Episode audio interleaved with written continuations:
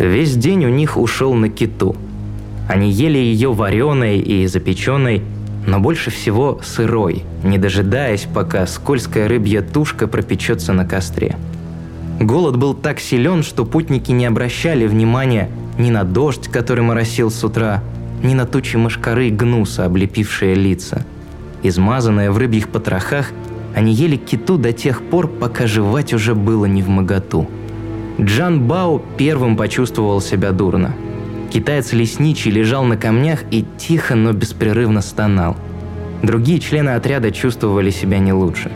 В таком состоянии идти было невозможно, но глава экспедиции Владимир Арсеньев понимал, что такой таежный привал может легко обернуться для них смертью, и приказал выступать.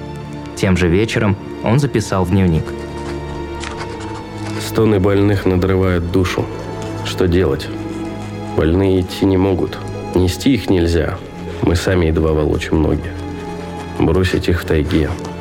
Эта мысль ни у кого в голове не имеет места. Это было бы предательством. Остаться с ними значит всех подвергнуть верной гибели. Одна надежда на Бога. Джан Бао не спал уже вторые сутки, еле передвигал ноги и мучился от жара. Рано утром он встал и ушел вперед.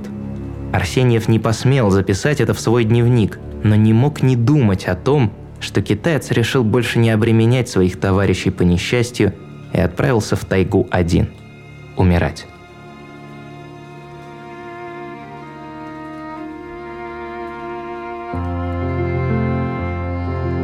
Всем привет! Меня зовут Руслан Жигалов, и это первый из трех эпизодов подкаста «Истории.док», посвященных путешественнику и исследователю Дальнего Востока Владимиру Арсеньеву.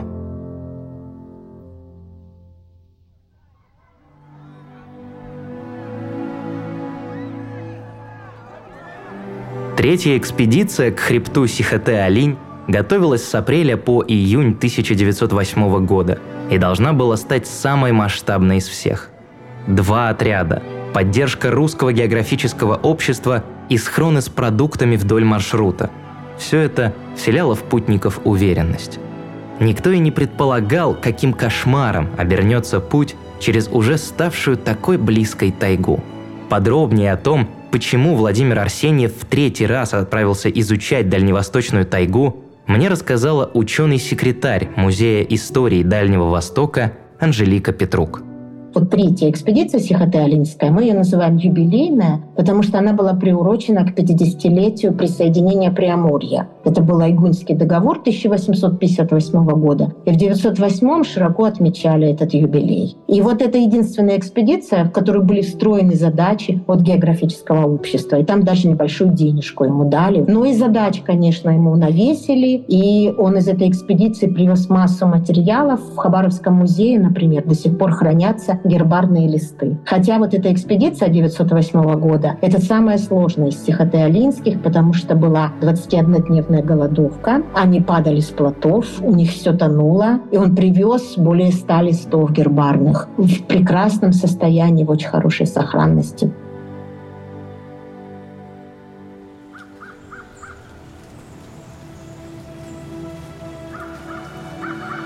Отряд в составе шести человек отправился в путь в июне 1908 -го.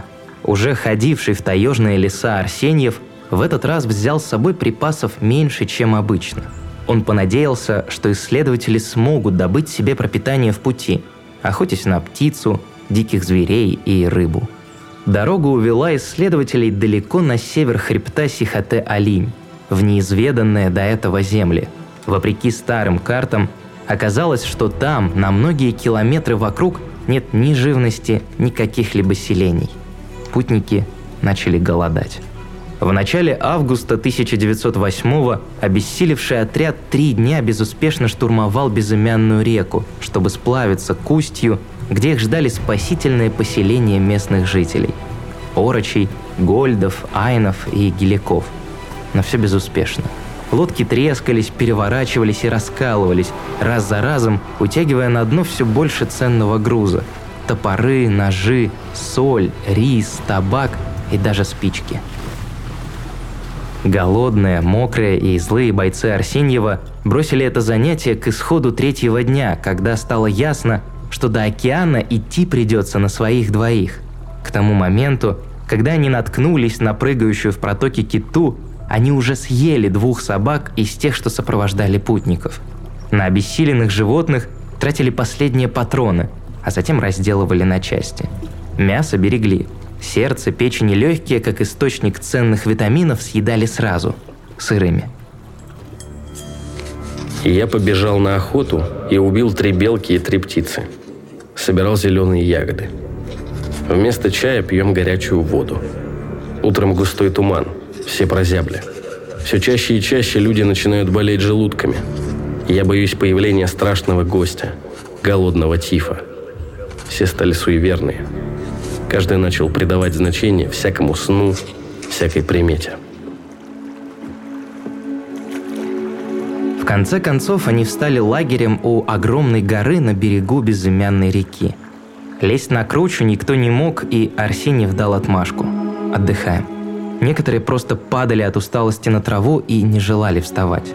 Те, у кого оставались силы, медленно таскали ветки и камни для костра и ставили оставшиеся у них палатки – Впереди возвышались склоны горы, куда тем утром ушел измученный болезнью лесничий Джан Бао. Дальше идти нельзя. Отвесные скалы обрывами падают в реку и вверх поднимаются на огромную высоту. Река делает здесь поворот. Вода с шумом бьет под утесы. Решено было отправить вниз по течению лодку с двумя людьми, пока остальные будут по мере сил двигаться вдоль берега и ожидать своей участи. Насколько позволяют силы, долбим лодку. Усталые, слабые руки едва поднимают топор. Да и тот тупой. Последняя наша надежда – это лодка. На лодке поедут двое. А мы переправимся на другой берег. И там будем искать рыбу, и хоть по одной версте в сутки, все же будем вперед продвигаться. Надо убить еще одну собаку. Ночевали одни. Джан Бао не приходил. Где он? Что с ним? Быть может, придет сегодня. Все разбитые. Это не люди, а тени. Все нервничают и придираются. Все душевно больные.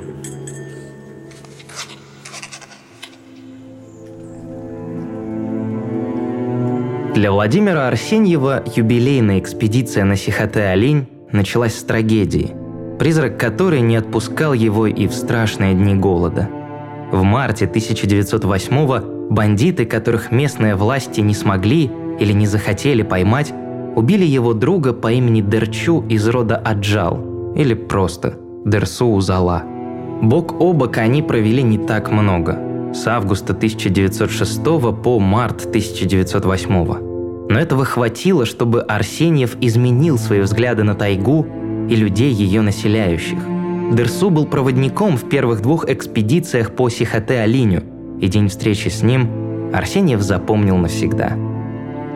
Вечером 3 августа 1906 года, во время первой экспедиции, отряд Владимира Арсеньева остановился на ночлег возле китайского домика на реке Зеркальной. Когда все расположились у костра, позади послышался шорох веток и спокойный голос – Здравствуйте. У огня стоял пожилой человек, невысокого роста, приземистый, с выпуклой грудью, несколько кривоногий. Его плоское лицо было покрыто загаром, а складки у глаз, на лбу и щеках красноречиво говорили, что ему лет около 50. Глаза его, маленькие, с поволокой, казались зоркими и дышали умом. Он опустил ружье прикладом на землю и начал закуривать. А ты кто будешь? Китаец, кореец? Моя Гольд. Дом, тайга. Все время охота ходить. Зовут-то тебя как? Имя Дерчу из рода Аджал. Дерсу Аджал. А как это перевести? Что это значит? Моя думает, что это ничего не значит, а просто имя. Я видел перед собой первобытного охотника, который всю свою жизнь прожил в тайге. Из его слов я узнал, что средство к жизни он добывал ружье. и предметы своей охоты выменивал у китайцев за табак, свинец и порох, и что винтовка ему досталась в наследие от отца. У него не было дома, он жил под открытым небом и только зимой устраивал временную юрту из бересты.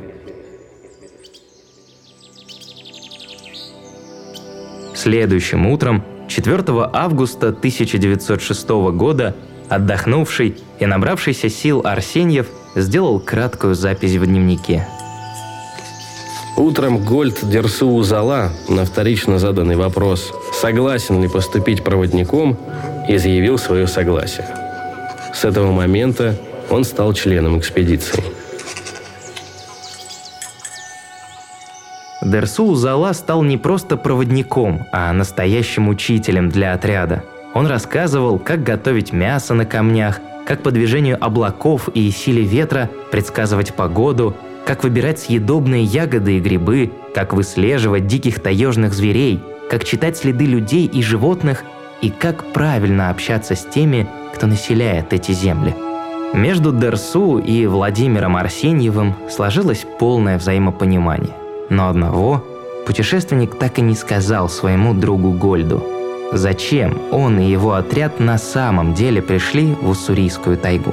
Это были государственные, реализация государственных интересов. Военное ведомство оплачивало эти экспедиции. И они были инициированы Павлом Федоровичем Унтербергером. Это тогдашний военный губернатор. И уже после окончания русско-японской войны, после падения Порт-Артура, и вот эти вот ошибки, и вот этот печальный опыт Порт-Артура, его, конечно, учли, и возник вопрос. Понимали, что высадка японского десанта вполне возможна. То есть Россия проиграла войну. В Японии были силы и возможности. И, честно вам скажу, его здесь ожидали и во время русско-японской войны. Как бы крепость стала залогом того, что этого не случилось. И в то же время был Сихотэ-Алинь, который был естественной горной преградой для прохождения в континентальную зону. То есть нужно было понимать, смогут ли в случае чего перебросить через Сихотэ-Алинь войска сюда, к побережью. Но что защищать территорию было некому в случае высадки вражеского десанта, это первая задача, стратегическая, связанная, конечно, с военными нуждами. А вторая была задача, тоже не менее серьезная, это определение колонизационной емкости края.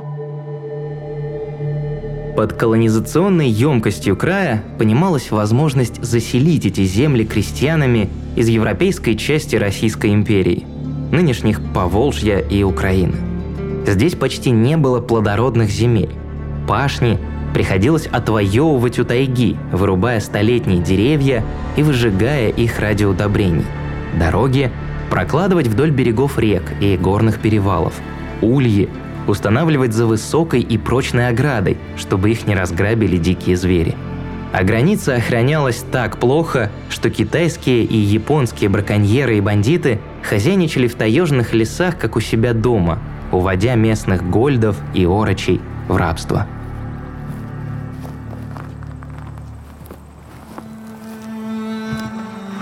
Дерсу пошел с Арсеньевым в тайгу и на следующий, 1907 год. В первых числах июля отряд готовился к путешествию в бухте Джигит.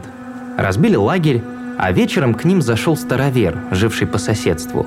Он оказался знакомым Дерсу. Должно быть, вы раньше встречали друг друга. А как же? Он был еще молодым, когда мы вместе ходили на охоту. Хороший он человек, правдивый. Одно плохо – нехристь, в Бога не верует. И что же с ним на том свете будет? Да то же, что и со мной, и с тобой. Оборони, царица небесная. Я истинный христианин, а он что? Нехристь. У него-то и души нет, а так, пар. Дерсу не слышал этого разговора, поскольку всю ночь охотился. А на утро вернулся с добычей, которую поровну разделил между солдатами Арсеньева, местными китайцами и старовером. Дерсу зачем? Моя хочу один козуля убей. Надо староверу помогай, помогай. У него детей много. Моя, считай, шесть. Бойцы Арсеньева запротестовали, но Дерсу настоял. Нельзя. Наша так не могу. Надо кругом люди давай.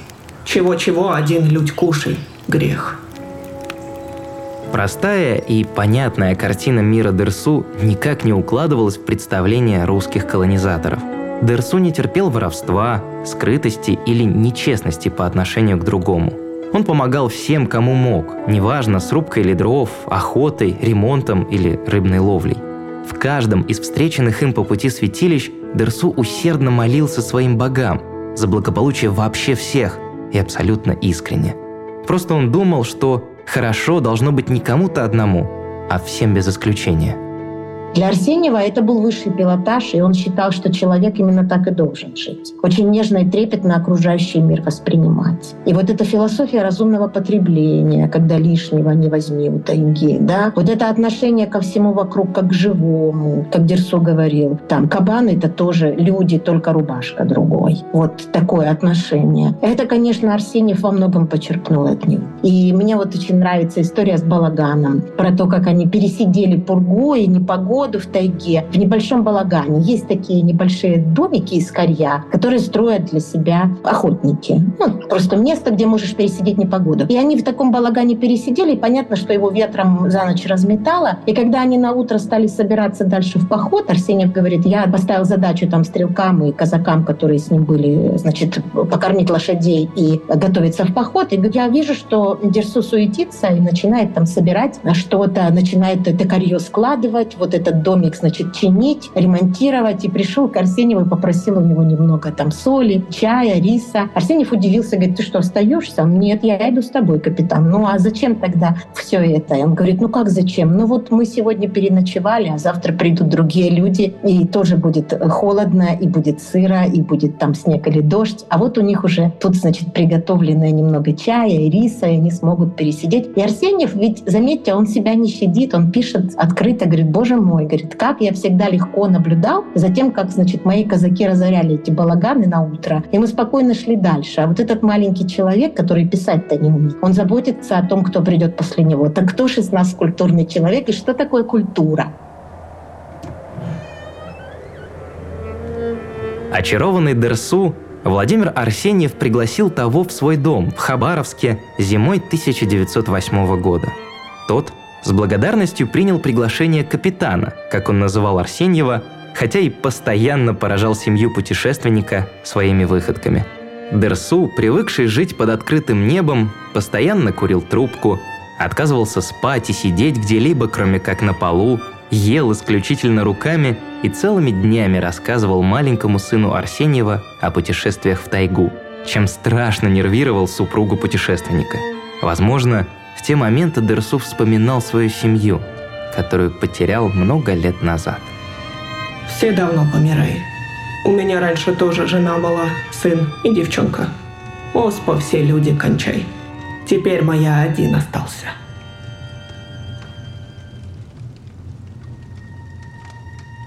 Весной 1908-го Дерсу отпросился обратно в тайгу. Он тяготился бытом, где нужно платить за дрова и воду, сидеть за столом, есть в положенное время, спать на кровати и где нет неба над головой.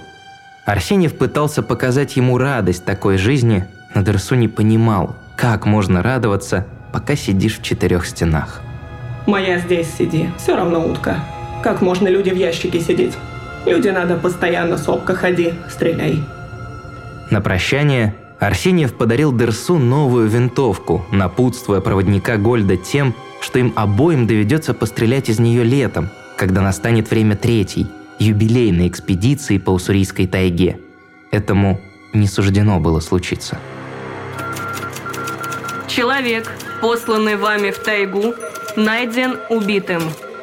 Гласила телеграмма, которую Арсеньев получил через две недели. На следующий же день он выехал из Хабаровска на станцию Корфовскую, где обнаружили тело странствующего Гольда – Арсеньев пытался читать, но буквы расплывались перед глазами. Хотел было заснуть, но сон никак не шел. Ему сказали, что Дерсу убили проходящие мимо бандиты, которые позарились на новую винтовку. Арсеньев, подаривший ему эту самую винтовку, до конца жизни винил себя в гибели друга.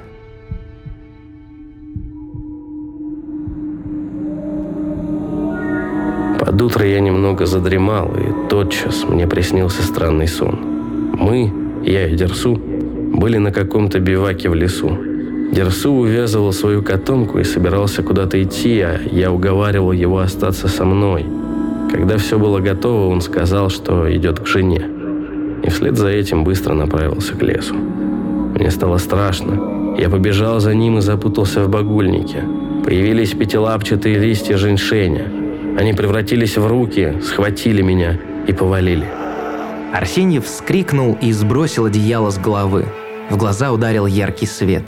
Могила Дерсу, Хабаровск, Владивосток, снежная весна 1908-го – все это внезапно осталось позади. Вокруг по-прежнему была непроходимая тайга, трехнедельный голод и страшная ломота во всем теле. Рядом стонали больные, а где-то неподалеку глухо стучал топор единственного оставшегося на ногах казака. Но что-то было не так. Арсений встряхнул головой и посмотрел в лицо человека, склонившегося над ним. Перед ним стоял китаец-лесничий Джан Бао, улыбчивый, посвежевший, будто бы и не было трех недель без еды. Вокруг сновали люди. Как оказалось, Джан Бао решил в одиночку отправиться к побережью, чтобы там найти помощь. Превозмогая болезнь и голод, он обошел гору, которая преградила путь Арсеньеву, и вышел к месту, где разбила лагерь вторая группа исследователей. Они шли параллельным маршрутом и должны были время от времени оставлять Арсеньеву припасы. Что-то пошло не так, и группы потеряли друг друга из виду. Кто знает, чем бы все окончилось, если бы не китаец лесничий. И еще не до конца понимая, что происходит, Арсеньев встал и подошел к костру. Он попросил чашку кофе и глоток спирту, а затем рухнул без сознания на землю прямо там, где стоял. То, что они наконец спасены, он осознал лишь несколько часов спустя. Я находился в состоянии полной прострации. Мне трудно было говорить и ни о чем не хотелось думать. Когда лодки отходили от берега, я в последний раз взглянул на бивак, который едва не стоил нам жизни.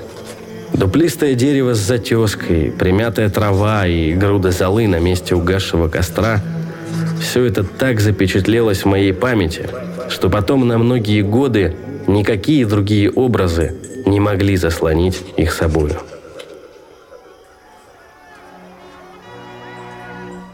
Юбилейная Сихоте-Алинская экспедиция завершилась лишь в январе 1910 года.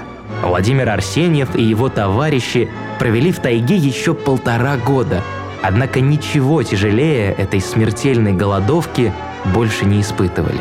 Они собрали богатый этнографический и археологический материал, забрались на самый север хребта Сихоте-Алинь и вернулись во Владивосток триумфаторами. Впрочем, уже в 1911 году Арсеньев отправился на границу с Маньчжурией ловить китайских браконьеров, рабовладельцев и торговцев опиумом. Но об этом – в следующий раз.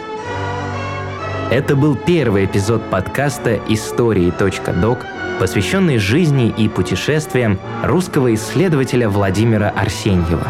Слушайте подкаст на сайте ria.ru, в социальных сетях ВКонтакте или Телеграме, а также на всех удобных агрегаторах.